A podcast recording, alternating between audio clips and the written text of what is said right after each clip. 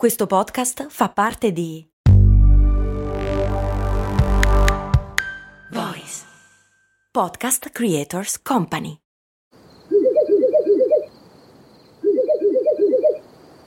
La libertà ti sta chiamando. Sono arrivati gli incentivi Jeep. Oggi sei libero di scegliere Jeep Avenger, il suburbano più compatto di sempre, in versione elettrica, ibrida e benzina, tutte alla stessa rata. Gli incentivi Jeep ti aspettano.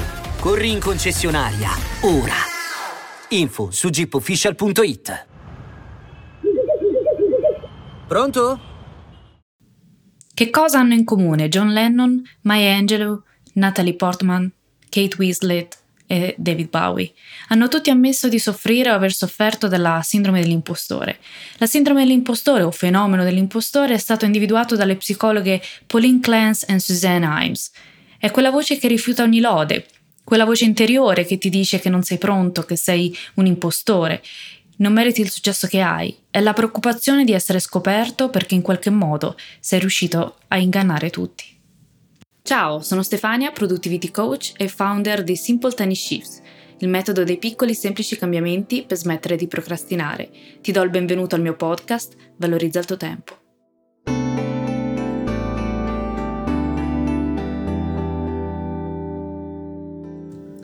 John Lennon ha scritto Help perché si sentiva insicuro e a disagio con il successo ottenuto dai Beatles, tanto che all'inizio Help era stata concepita da Lennon come una ballad, una ballata, e poi trasformata dagli altri Beatles nel brano che conosciamo oggi.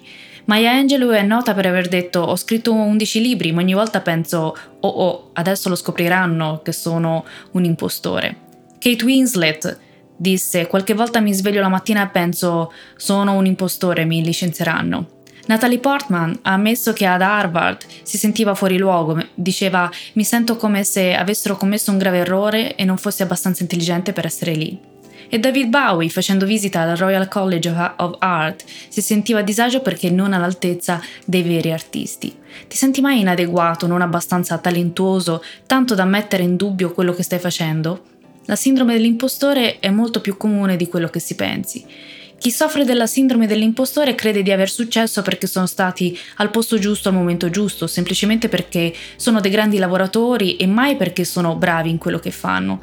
In questi casi il successo, o comunque in senso più ampio il raggiungimento di un obiettivo, non necessariamente porta alla felicità, ma anzi causa sensi di colpa, paura e stress. Senso di colpa nei confronti di amici, genitori, fratelli, sorelle, e, mh, che porta a sminuire i propri successi. Uno degli elementi più importanti di questo fenomeno è il ciclo dell'impostore. Cercando di semplificare questo concetto veramente complesso, potremmo dire che Ogni volta che si presenta una nuova sfida, un nuovo progetto, chi soffre della sindrome dell'impostore accetta la sfida ma con ansia e preoccupazione e spesso lavora in modo frenetico fino a prepararsi, tra virgolette, troppo, ovvero diventa poi motivo di procrastinazione Infatti la sindrome dell'impostore è alla base di un tipo di procrastinazione perché il compito deve essere perfetto, quindi si aggiunge lavoro al lavoro, ci si sente sempre inadeguati e eh, si sente sempre la necessità di studiare o lavorare di più.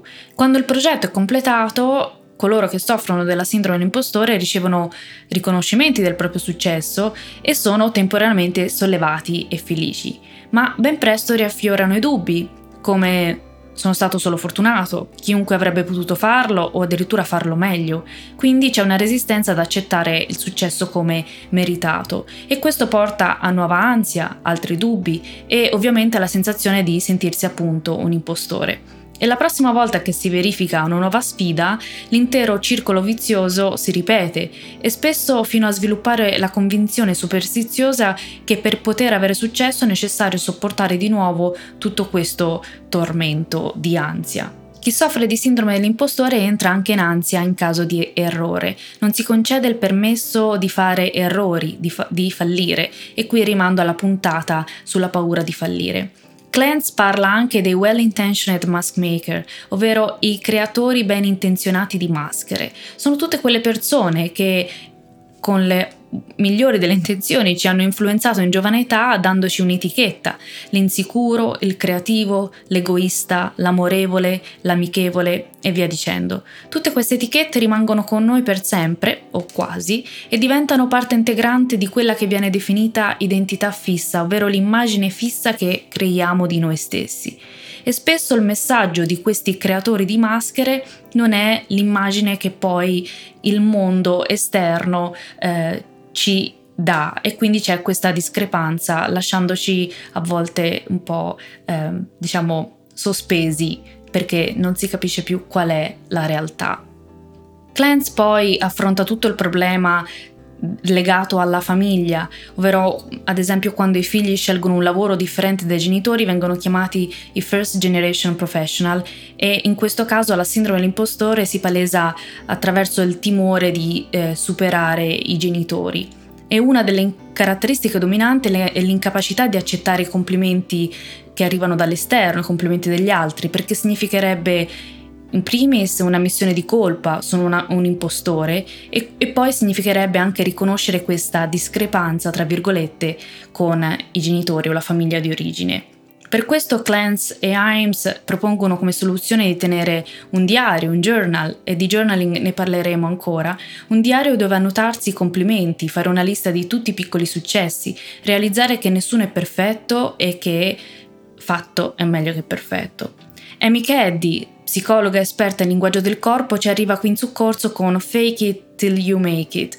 Per tutte le volte che non ci sentiamo sicuri, suggerisce di far finta, imitando anche, grazie al linguaggio del corpo, e ne parleremo poi in una puntata, far finta di essere fiduciosi e ottimisti. Ovviamente l'argomento è molto complesso, in pochi minuti è impossibile dare un quadro esaustivo. Spero però di averti dato qualche elemento in più di riflessione, perché magari anche tu ti sei ritrovato ad avere difficoltà, avere una resistenza ad accettare i complimenti, oppure a realizzare che quello che hai raggiunto è grazie alle tue capacità e al tuo talento e non solo al duro lavoro e quindi anche saper celebrare i propri successi è importante.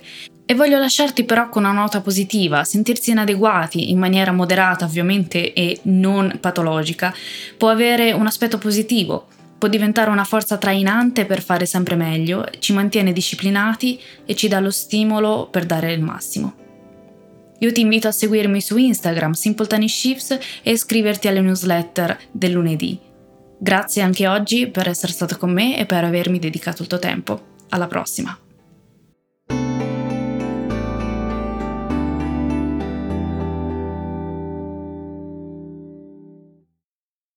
Oggi Voice ti consiglia Ciao, se stai cercando un podcast diverso dove trovare percorsi per la meditazione e il rilassamento, parole, pensieri per il tuo benessere, questo messaggio è per te. Il nostro podcast si chiama Meditazione guidata e rilassamento. Ci trovi su tutte le piattaforme di podcast. Ti aspettiamo.